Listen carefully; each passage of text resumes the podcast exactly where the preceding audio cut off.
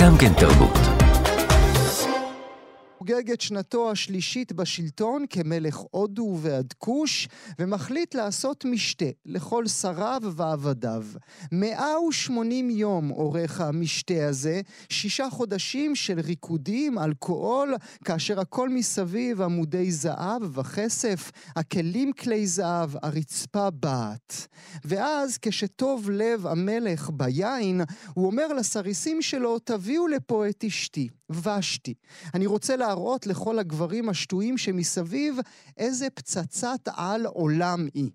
הסריסים משרתים נאמנים, מאומן, בזתה, חרבונה, בקתה ואבקתה, זתר וחרקס, הולכים אל ושתי, שומעת, המלך רוצה שתבואי, אז תשימי עלייך משהו יפה, כי הוא רוצה להשוויץ בך. יש שיאמרו אף יותר מזה, לא תשימי עלייך משהו יפה, אלא תתפשטי חמודה, רק כתר שימי לך על הראש, ותופיעי כך מול כל החבר'ה השיקורים של בעלך. אבל ושתי לא פריירית, היא שולחת אותם חזרה, ממאנת, לא באה, אני לא עובדת בשביל אף אחד, לא, לא. המלך מתעצבן, והיועצים מחממים אותו. זה לא מקרה פרטי, אדוני המלך, הם אומרים לו. אם אנשים בממלכה תשמענה שהמלכה סרבה, ושנסלח לה, כדור שלג יתחיל להתגלגל, חס ושלום, תנועת נשים תקום בשושן. כל הנשים של כולנו יתחילו להרים ראש, למען לנו, וזה כבר מסוכן. אז מה עושים עם המלכה? הגברים כמו גברים פשוט מתפטרים ממנה ומחפשים לה מחליפה. כך זהו גורלה של ושתי ולא רק גורלה שלה. 2 נשים נוספות יש במגילה, אסתר כמובן וזרש. כל אחת מהן פן אחר של נשיות. האחת תמה, בתולה, פסיבית, שנדרשת להקריב את גופה למען העם. השנייה עומדת על שלה, השלישית מכשפה רעה, כל אחת מהן נענשת. על גורלן של נשים במגילה ועל המסר העולה ממנה, 2 חכמות איתנו. נברך לשלום את מי שתעתה על עצמה את דמותה של ושתי, הפרופסור מיכל בר אשר סיגל, פרופסור לתלמוד במחלקה למחשבת ישראל באוניברסיטת בן גוריון. בוקר טוב לך, או לילה טוב, יש לומר, את בייל הרחוקה, שלום לך. היי גואל. תודה שאת נמצאת איתנו, ונברך גם את מי שתגלם עבורנו את אסתר. נברך לשלום את הדוקטור אורית אבנרי, עמיתת מחקר במכון ארטמן ומרצה למקרא במרכז האקדמי שלם, מחברת הספר עומדות על הסף, שייכות וזרות במגילות רות ואסתר. הדוקטור אבנרי, בוקר טוב לך. בוקר טוב. אני רוצה שנתחיל איתך, ברשותך, פרופסור מיכל בר אשר סיגל. קחי אותי אל אותה המסיבה.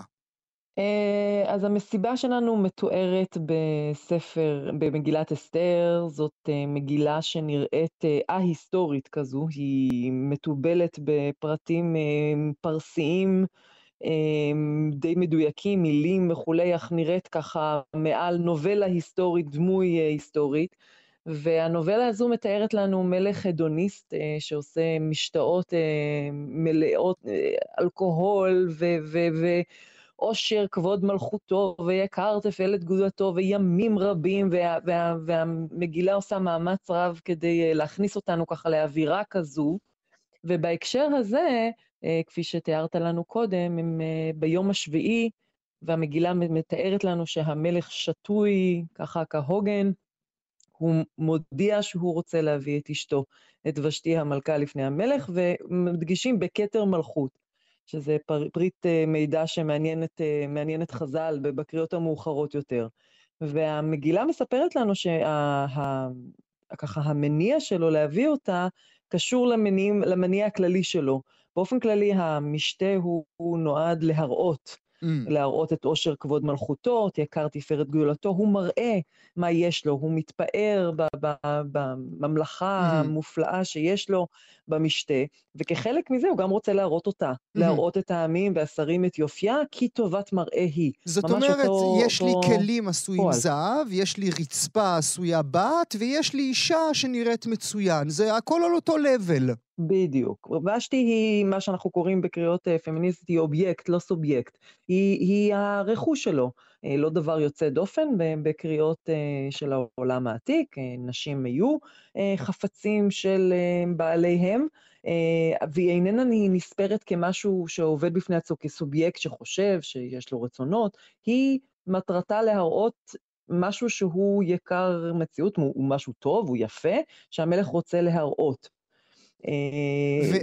וההדגשה שלה כאישה יפה במגילה נועדה לבקר את אחשוורוש, או שחז"ל משתתפים בכל התצוגה האנטי-נשית הזאת? יופי, זאת שאלה טובה, כי אני חושבת שאנחנו צריכים להתחיל קודם במקרא עצמו, ולראות שגם המקרא עצמו באופן מעניין, בסדר, אז אישה היא באמת חפץ של בעלה, אבל מתארים לנו שהוא היה שטוי, מתארים לנו שזה נעשה במין חלק של מין אווירה כזו, שהיא איננה אווירה רגילה, זאת אומרת המקרא, וגם שההחלטה להביא אותה ולכעוס עליה וכולי, נעשית מתוך מין פחד של הגברים, הגברים מפוחדים, והמקרא חושף לנו את זה, היא פתאום התגלה, במקום כאובייקט, כסובייקט, היא אשכרה עמדה עצמאית, והיא מחליטה להמרות את פיו. אבל לפני שהיא עומדת על שלה, מלמדים אותנו במגילה שגם היא באיזשהו סוג של אורגיה, גם היא באיזשהו סוג של מסיבה הדוניסטית. אז אנחנו לא יודעים הרבה על המסיבה שלה, אנחנו רק יודעים שהיא עשתה מסיבה מקבילה. מי שאומר לנו שמסיבה הדוניסטית מקבילה זה חז"ל.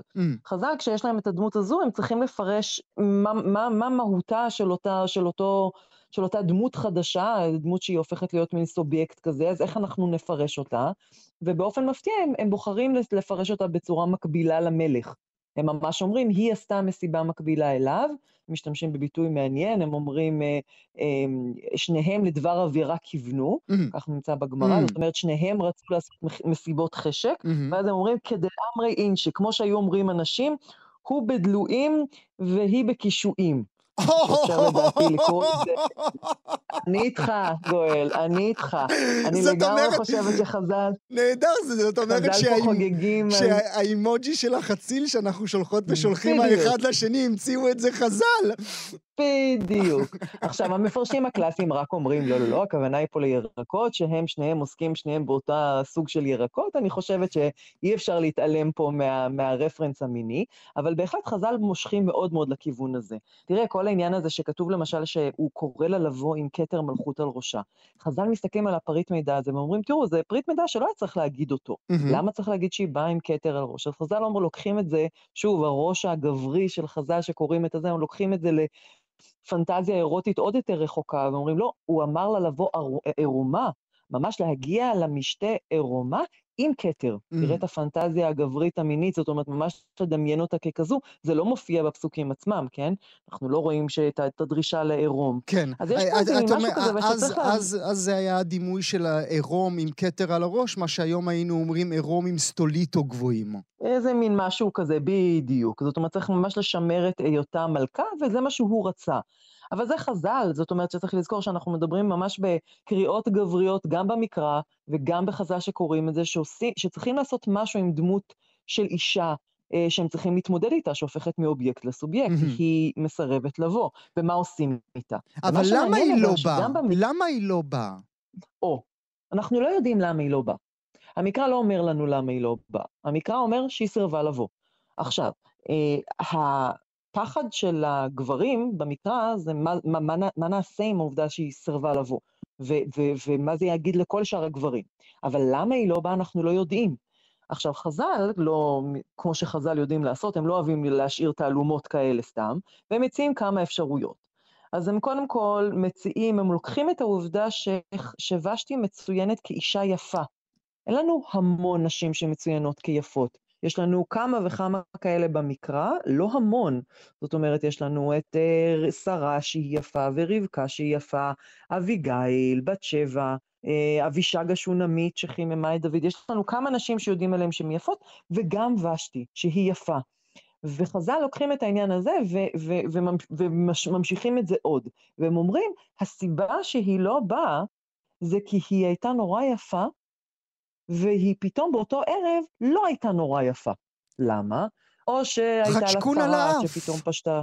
בדיוק. או שבא מלאך והצמיח לה זנב. זאת אומרת, יש לנו כל מיני מין תיאורים כאלה, שבעצם מאמצים את עניין היופי, מדמיינים אותה כאישה יפה, ובעצם אם היא ריחושקת בגברים, אז למה שהיא לא תשתף פעולה עם הגברים, אלא ברור שהיה באיזה פגם. שזה כמובן שונה מהקריאות אחרות. אבל זה מדהים שגם בפירושים ההם, שאת מלמדת אותם עכשיו, לא עולה על הדעת של אותם פרשנים גברים להגיד, כי היא לא רצתה לבוא.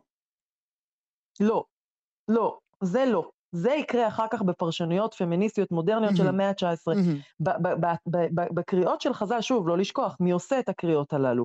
בקריאות הללו זה פשוט קשה להם מאוד להבין למה שהיא לא תרצה לבוא. עכשיו, זה נכון שיש לנו קריאות אחרות שאומרות, במדרשים אחרים של חז"ל, שאומרות שהסיבה שהיא לא רצתה לבוא, שמכיוון שזה היה מבחינתה פחיתות קומה.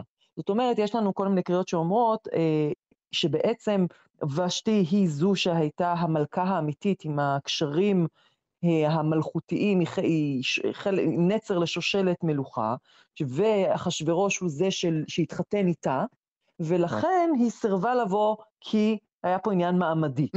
אז זאת קריאה שאין לנו בסיס לה במקרא, וזה אולי יותר מושך לכיוון רצונה שלה ופחיתות הכבוד שהיא ראתה בהזמנה, או מפרשי ימי הביניים שאמרו, טוב, זה בגלל שקראו לה סריסים, ולא מספיק מכובד הייתה הקריאה, כל מיני דברים מן הסוג הזה.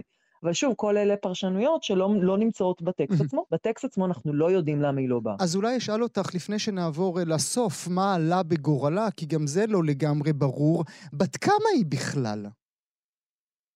אנחנו לא יודעים. זה ממש משהו שאנחנו לא יודעים, אפילו זה שאנחנו יודעים שהיא יפה, זה יוצא דופן, ואפילו הייתי אומרת זה שאנחנו יודעים את שמה, זה יוצא דופן, זה משהו שהוא פשוט לא רלוונטי למספר הסיפור. אבל אם אנחנו מדמיינים את תקופת בבל, אז מדובר בילדה צעירה, נכון? לא מדובר באישה בוגרת. נערה צעירה, סביר, אנחנו לא יודעים, זאת אומרת, באמת שאנחנו לא יודעים. וגם יש לנו כל כך מעט מידע עליה, היא לא מדברת. לא שומעים אותה בקולה, אנחנו רק יודעים מה האקט שהיא עשתה.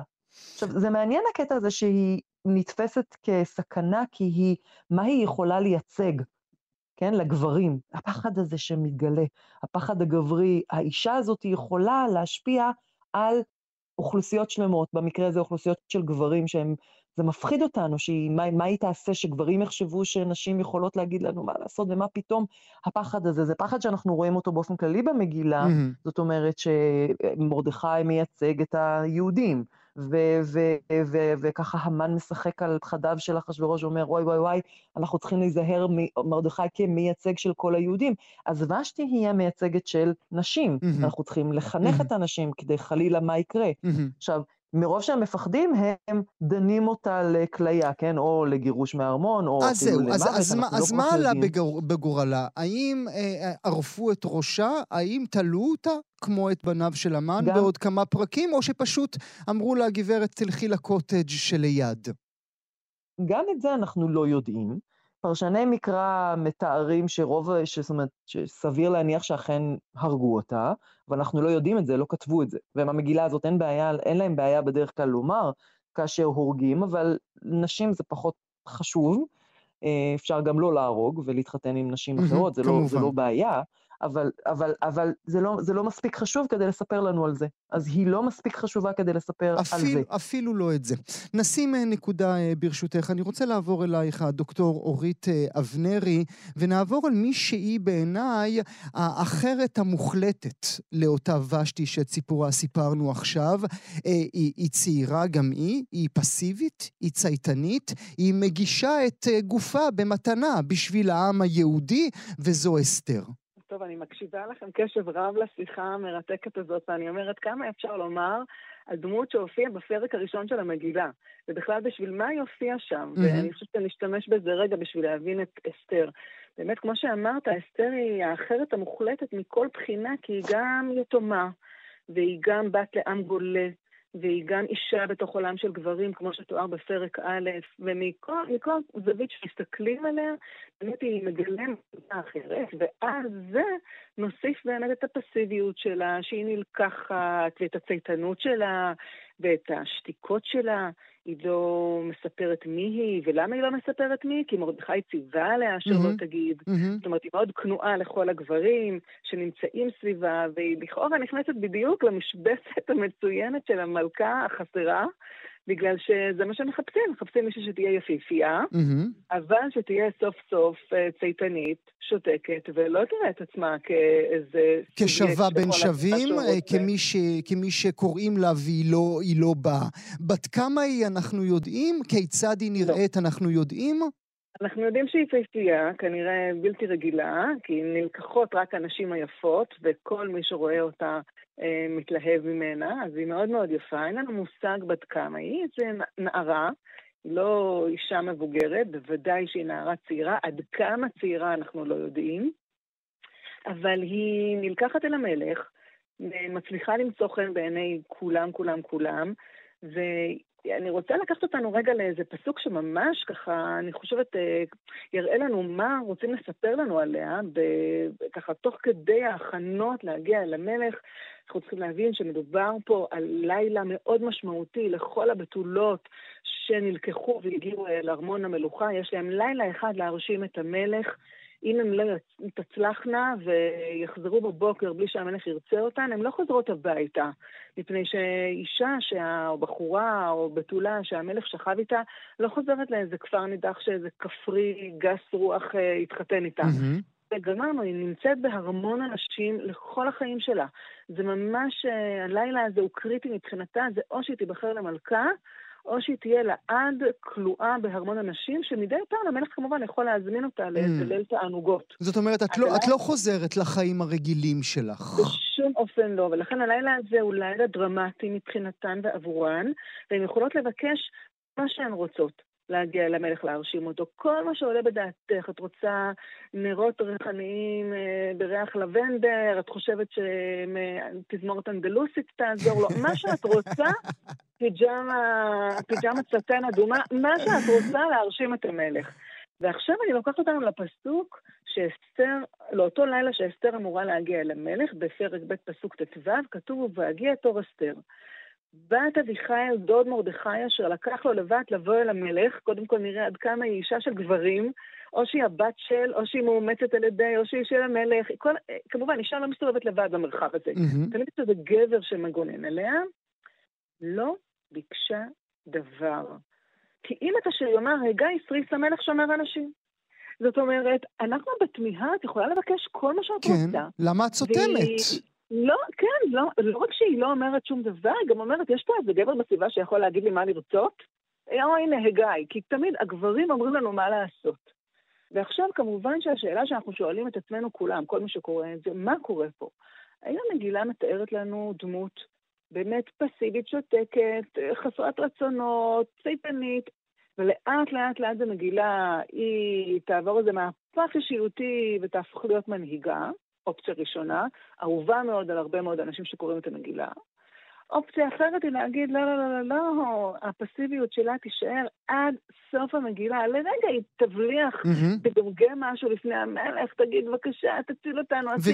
וגם זה, אם אני זוכר את הקריאה שלי הלילה, גם זה רק בלילה השלישי היא מעיזה לומר משהו. בלילה השני, נכון, היא מגיעה אל המלך, מזמינה אותו למשתה, ואז היא אומרת, אוקיי, תבוא מחר. תבוא עוד פעם. בדיוק. ומיד אחרי שזה קורה, היא מזמינה את מרדכי שהוא יהיה על בית המלך, והוא זה שיצא ויבוא, והוא זה שיחתום על הדברים, כי היא לא מסוגלת לעשות, והמגילה מסתיימת בזוג נפלא שחי באושר ובאושר עד עצם היום הזה, אבל... זה מרדכי ואחשוורוש. ויעשתם המלך אחשוורוש, מס על הארץ, וגדולת מרדכי, והיא לא נמצאת שם בכלל. זאת אומרת, האופציה השנייה לקרוא את זה, כי באמת שהיא לאורך כל הדרך נשארת. אין היכולת לצאת מהפסיביות הזאת, אפילו את האימהות, המגילה לא מעניקה לה, בגלל שהיא ככה מתנהגת כמו שהיא מתנהגת, ואנחנו לא יודעים מי הצאצאים. אז עכשיו שכולנו עצבניים, או לפחות המגיש עצבני רצח, למה? את יודעת להסביר לי למה? למה להציג אותה ככה? אחד מהמודלים היהודים הגדולים ביותר שיש לנו? קודם כל אני רוצה לומר שאין מה לעשות. זאת אומרת, כל השיחה שלך עם מיכל על ושתי באה לצייר לנו עולם גברי מסוכן עבור קבוצות השוליים, במקרה זה הנשים. והשאלה היא איך אסתר תפעל פה, ואיך אסתר התחנכה, לתוך מה היא התחנכה, מה היא יכולה לעשות. אז אופציה אחת, כמו שאמרנו, היא לומר, כן, גם היא פסיבית, היא גם ראתה מה קרה לבשתי, ואומרת, אני לא לוקחת סיכונים, אני לא יכולה בכלל לעשות דברים כאלה, אני אשאר במקום ששמו אותי, וככה אני אשרוד, זה ממש משהו הישרדותי, שרק שאין הברירה, שהיא מבינה שגם העם היהודי שלה מאוים, היא איכשהו תפעל. אבל אני רוצה לומר שאם אתה ככה עצבני, גואל, בוא נרגיע את הדבר, כי יש עוד אופציה לקרוא את מה שאסתר עושה, וזה לומר, אסתר מבינה באיזה עולם היא חיה, והיא אומרת, אני אשחק את המשחק. אתם רוצים שאני אהיה פסיבית? קדימה, אני פסיבית בשביל שאתם תאהבו אותי, תיקחו אותי, ואני בתוך המערכת הזאת אפעיל אותה לטובתי. אני אדאג להיות מלכה, אני לא נשארת בהרמון אנשים כל החיים שלי, מה זאת אומרת? מגיע לי הרבה יותר. אם הגעתי עד הלום, לקחתם אותי, אני הולכת להיות מלכה, ואני אעשה הכל בשביל זה. כולל שאתם תחשבו שאני פסיבית ושותקת. זה הכל משחק שהיא משחקת. זה מין נשת מסכות שאנחנו רואים פה, וזה מה שהיא עושה לאורך כל הדרך, מצליחה לשחק את המשחק, ואפילו אם אנחנו נשאל איזו שאלה פמיניסטית שכזאת, מי הצליחה יותר? ושתי ששרפה את המועדון ואמרה, לא אכפת לי, אני לא באה, לא מעניין אותי, זה העקרונות שלי, אני הולכת עמד הסוף, אוקיי, את בסוף לא מלכה. או אסתר שאמרה, טוב, הבנתי מה כללי המשחק פה, אני אכנס לתוך כללי המשחק, ואני אנסה בתוכם לפעול כדי להצליח כמה שיותר עבור עצמי ועבור קהילת ההשתייכות שלי, שזה העם היהודי.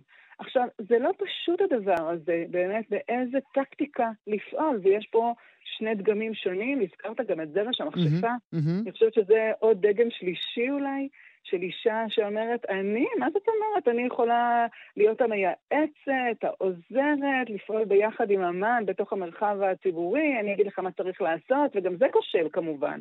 זאת אומרת, אסתר היחידה שמצליחה לפעול בתוך העולם הזה, מתוך העולם הזה, עם אימוץ חלק מהכללים שלו לטובתה האישית.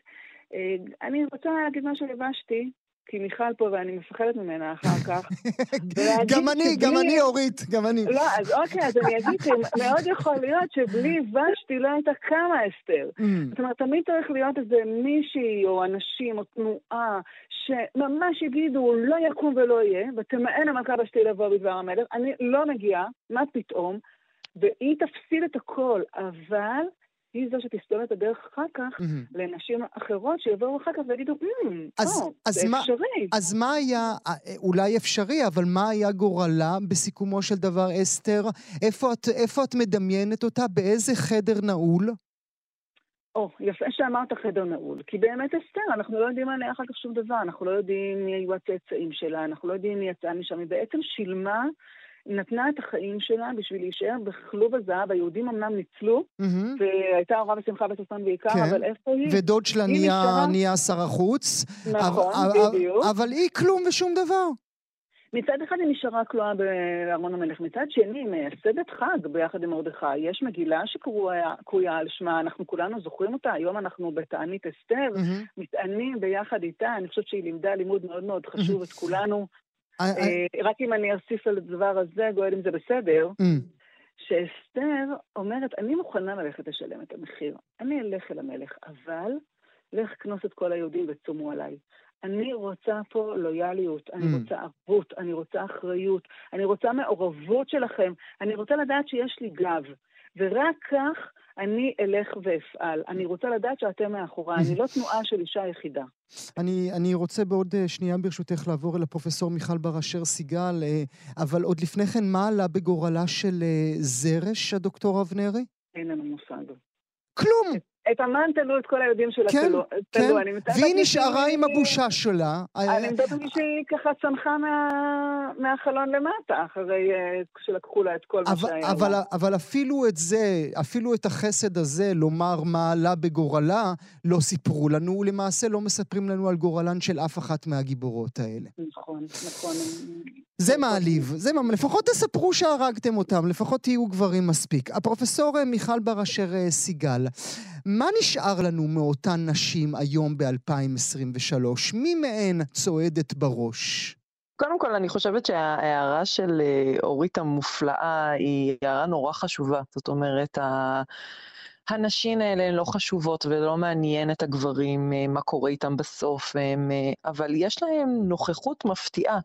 זאת אומרת, תראה כמה אנחנו יכולים לומר עליהם, ותראה כמה הם מציבות שני מודלים באמת שונים, וההערה של אורית על הסולידריות של אסתר, בניגוד ללבד של ושתי, היא הערה מאוד חשובה, היא הערה מעניינת. זאת אומרת, יש פה מודל אחר של התנהלות, מודל אחר של השתלבות במרחב, והוא מודל חשוב.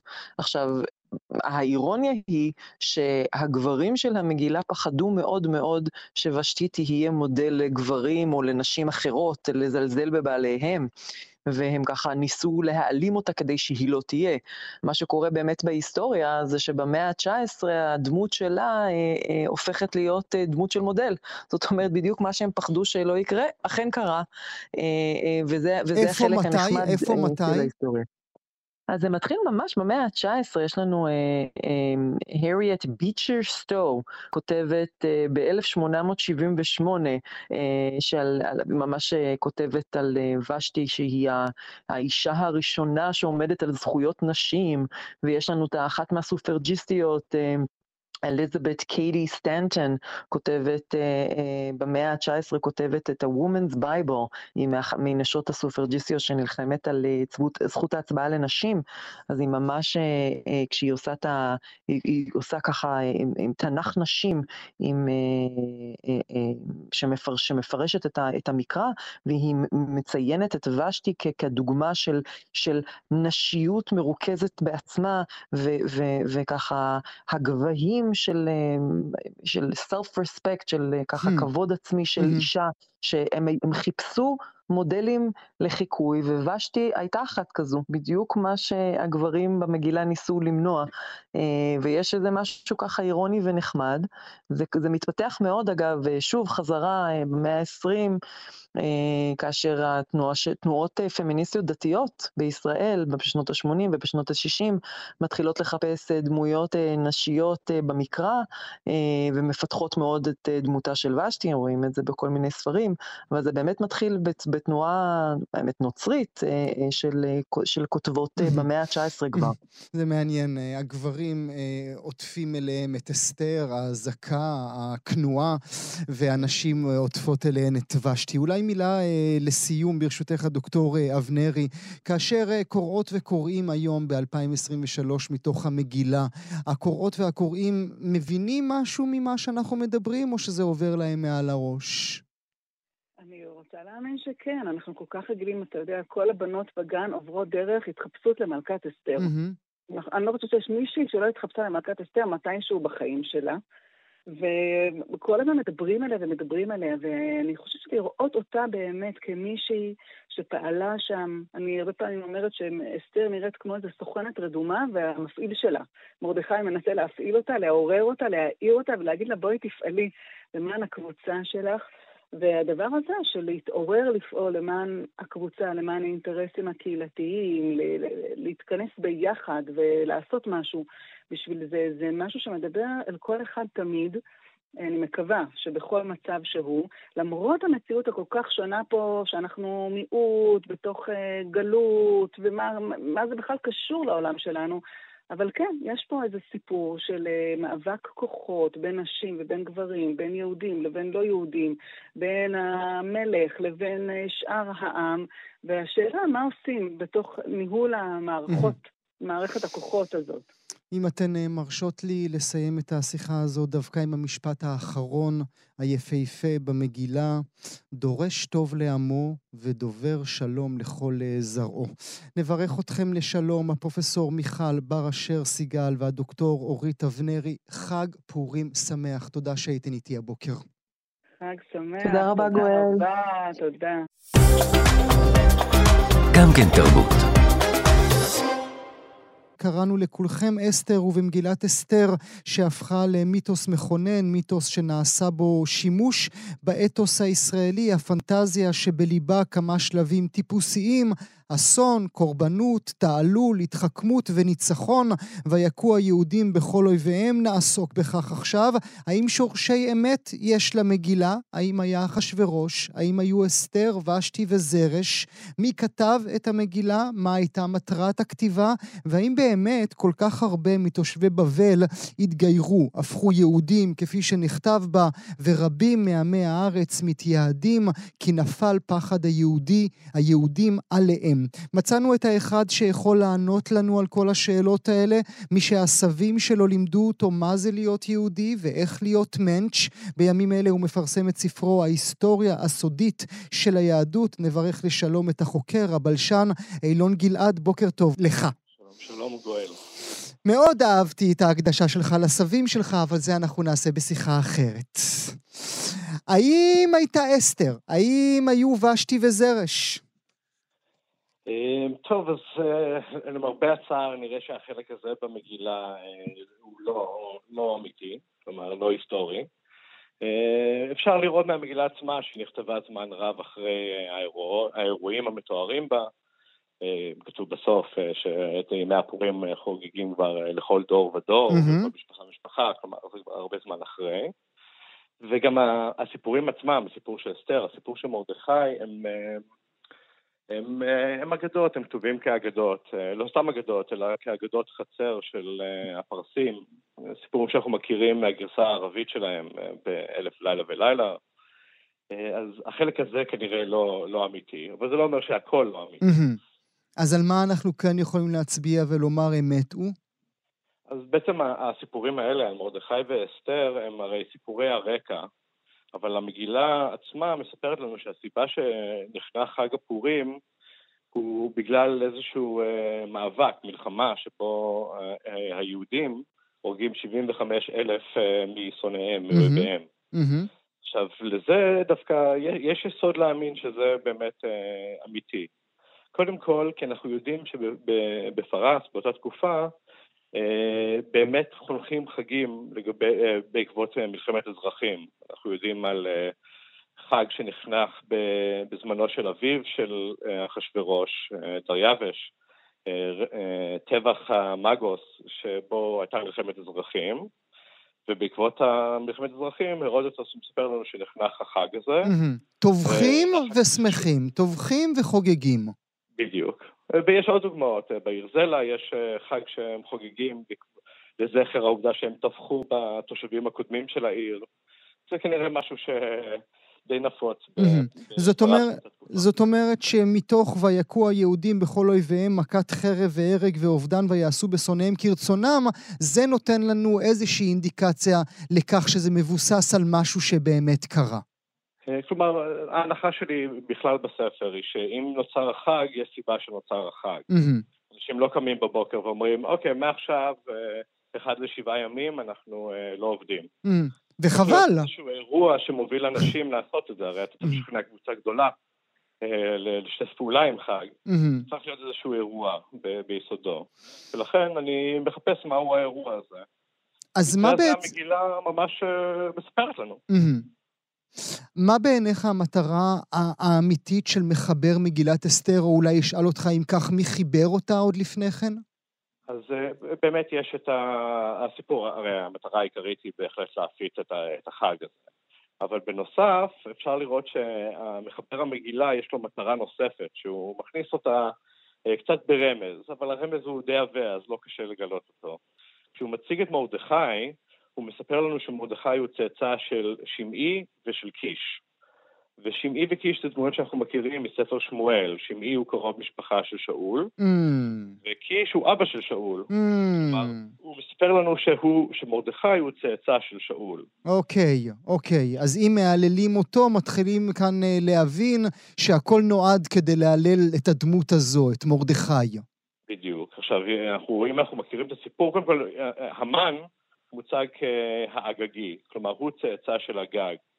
המחבר מתכתב פה עם ספר שמואל, ועם סיפור מאוד ספציפי בספר שמואל, זה הסיפור על איך שאול איבד את המלוכה ועבר לבית דוד.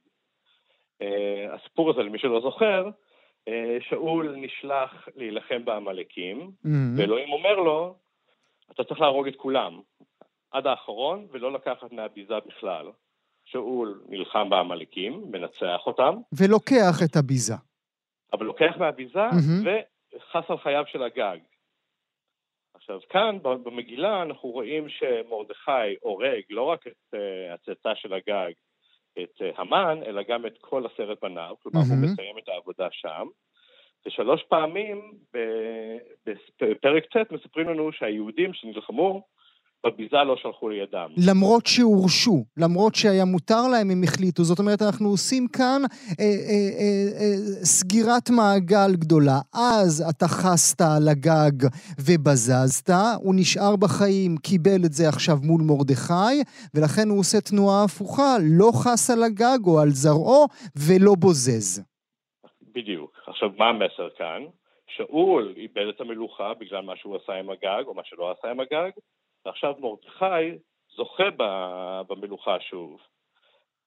זוכה, אם לא במלוכה ממש, אלא בזכות להיות המנהיג של היהודים באימפריה הפרסית, או איזושהי עמדה של כבוד. גם מרדכי מוצג בבגדי המלך, נכון? יש כאן איזושהי העלאה של מרדכי. מכיוון שמרדכי עצמו לא כתב את הסיפור הזה, הבן אדם היחידי, האנשים היחידים שיכולים להרוויח מהעלאה כזאת של מרדכי למעמד של מלכות, היא הצאצאים שלו, שגם הם זוכים במלכות דרך מעשיהם. ומהציטוט הזה שנתת, הפסוק האחרון של המגילה, בכל זרעו. זרעו, זה בדיוק אותם צאצאים. אז בעצם אילון, אם אנחנו עושים השאלה מהמקצוע שלנו, מהעיתונות, מגילת אסתר היא בסך הכל הודעת דוברות. כן, נכון, בדיוק. מישהו בעצם רוכב על הגל של חג שכבר קיים, של פורים, ואומר, זה לא סתם החג הזה, אבל לא רק בגלל מלחמה, אלא בגלל שאבי אבותיי, הוא הגיבור שהציל את כל היהודים, ולא רק זה, הוא גם זכה במלוכה. בגלל זה אתם צריכים להתייחס אליי. כי אני משורשיו. ואותה יהודייה צנועה, תמה, פסיבית, קיימת בהיסטוריה? טוב, אז לגבי אסתר, קשה להאמין שהייתה מלכה יהודייה, כן? זה לא... המלכים של פרס התחתנו בתוך קבוצה מצומצמת של משפחות אצילות, פרסיות, בטח לא היו עושים תחרות נוסח הרווק כדי לבחור בחורה אנונימית ולא לשאול מי היו ההורים שלה, זה מופרס מעיקרו. אבל העובדה שמרדכי, הצאצא הזה שמרדכי בחר להכניס את הסיפור הזה לתוך הסיפור שלו, הרי הוא לא היה חייב לעשות את זה, הסיפור שמרדכי עובד בלי אסתר, הוא עובד יותר טוב בלי אסתר, מרדכי הופך להיות היועץ של המלך, הוא לא צריך שאסתר תדבר עם המלך. באותה מידה גם אסתר לא צריכה את מרדכי, היא יכולה בעצמה להחליט את היהודים. כן. מישהו כאן חיבר שני סיפורים נפרדים, שני מסורות לגבי המקור של החג. עכשיו, הסיבה היחידה שמרדכי, הרי הצאצא של מרדכי, המחבר של המגילה, שמנסה לקדם את הדברים, את עצמו, היה מחבר את הסיפור הנוסף הזה, היא שכבר בזמנו הייתה מסורת לגבי... מלכה יהודייה שהצילה את היהודים פעם מזמן. עכשיו, זה לא בהכרח שהייתה מלכה יהודייה, אבל יכול להיות שבאמת הייתה מלכה לא יהודייה, שהייתה... נחמדה. נחמדה, תומכת ביהודים, עזרה ליהודים באיזשהו אופן, ועם הזמן המסורת הפכה אותה ליהודייה ממש. דבר מעניין שאתה עושה, וזה אפרופו הדברים שאמרתי בתחילת השיחה שלנו, וזה נוגע לנפל פחד היהודים עליהם. אתה עושה חישוב מספרי, ואתה אומר שאנחנו הגענו לגידול אדיר של יהודים ברחבי האגן התיכון. אתה לא מבין איך ייתכן שבממלכת בית ראשון חיו רק 100,000 תושבים, ו600 שנים אחרי פתאום נהיו מיליונים של יהודים. כן, בעצם בפרק בספר שבו אני עוסק בפורים, אני עוסק בסוגיה של היהדות ההלניסטית. קרה בעצם משהו שמופלא, זה הנס אולי האמיתי של היהדות, שמספר היהודים המצומצם, על פי הערכות ארכיאולוגיות כ100,000 איש בתקופת החורבן של יהודה, פתאום הופכים למיליוני יהודים בכל רחבי הים התיכון ובפרס, זה פשוט... לא ניתן להסביר את זה אתה יודע, ילודה טבעית.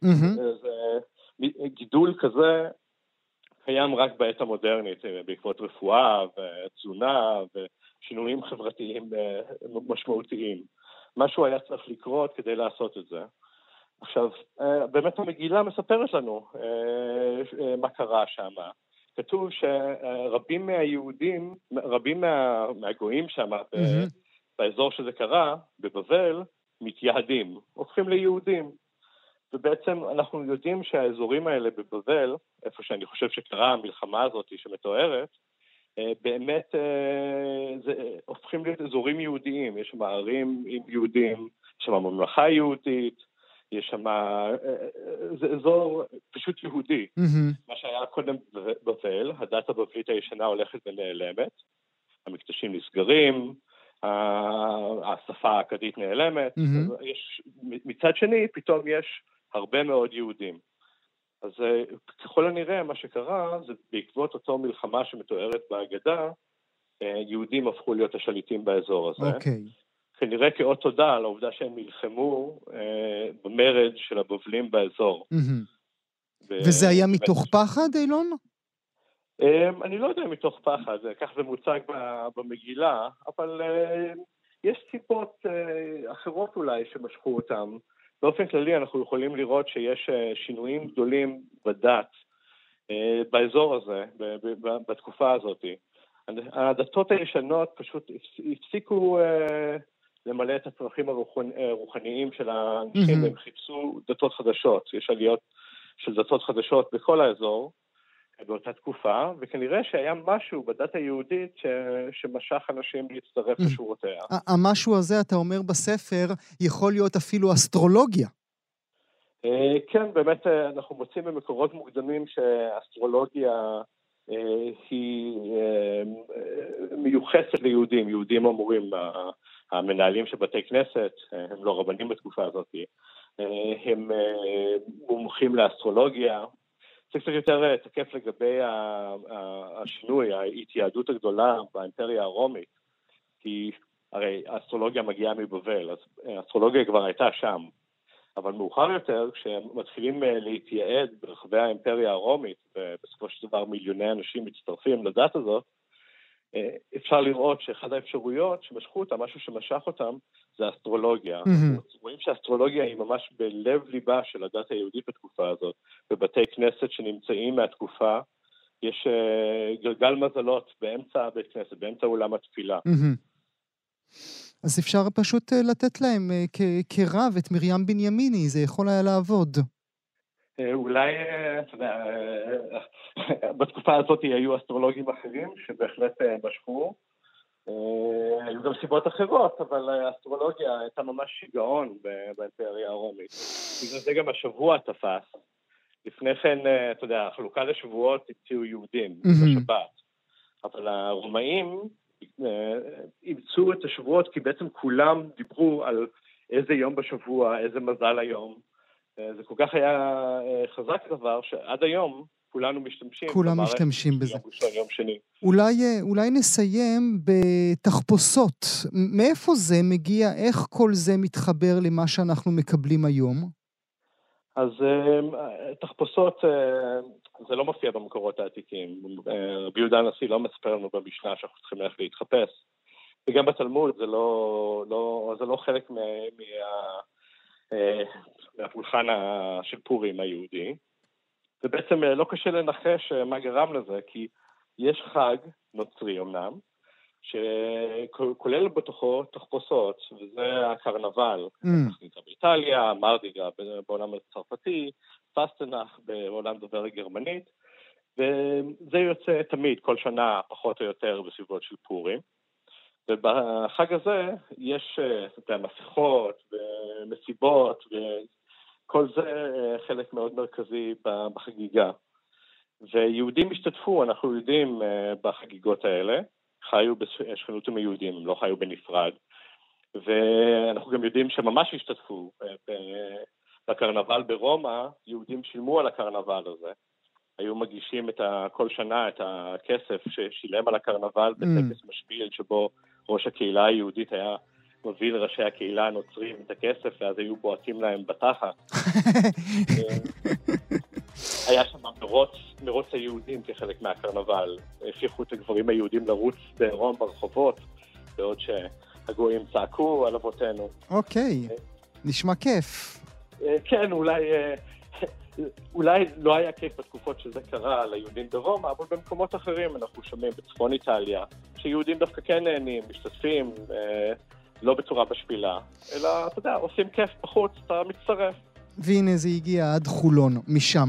נאמר שוב, מאזינות ומאזינים, ההיסטוריה הסודית של היהדות, ספרו חדש של הבלשן אילון גלעד. לעונג רב, תודה שהיית איתי הבוקר, חג שמח.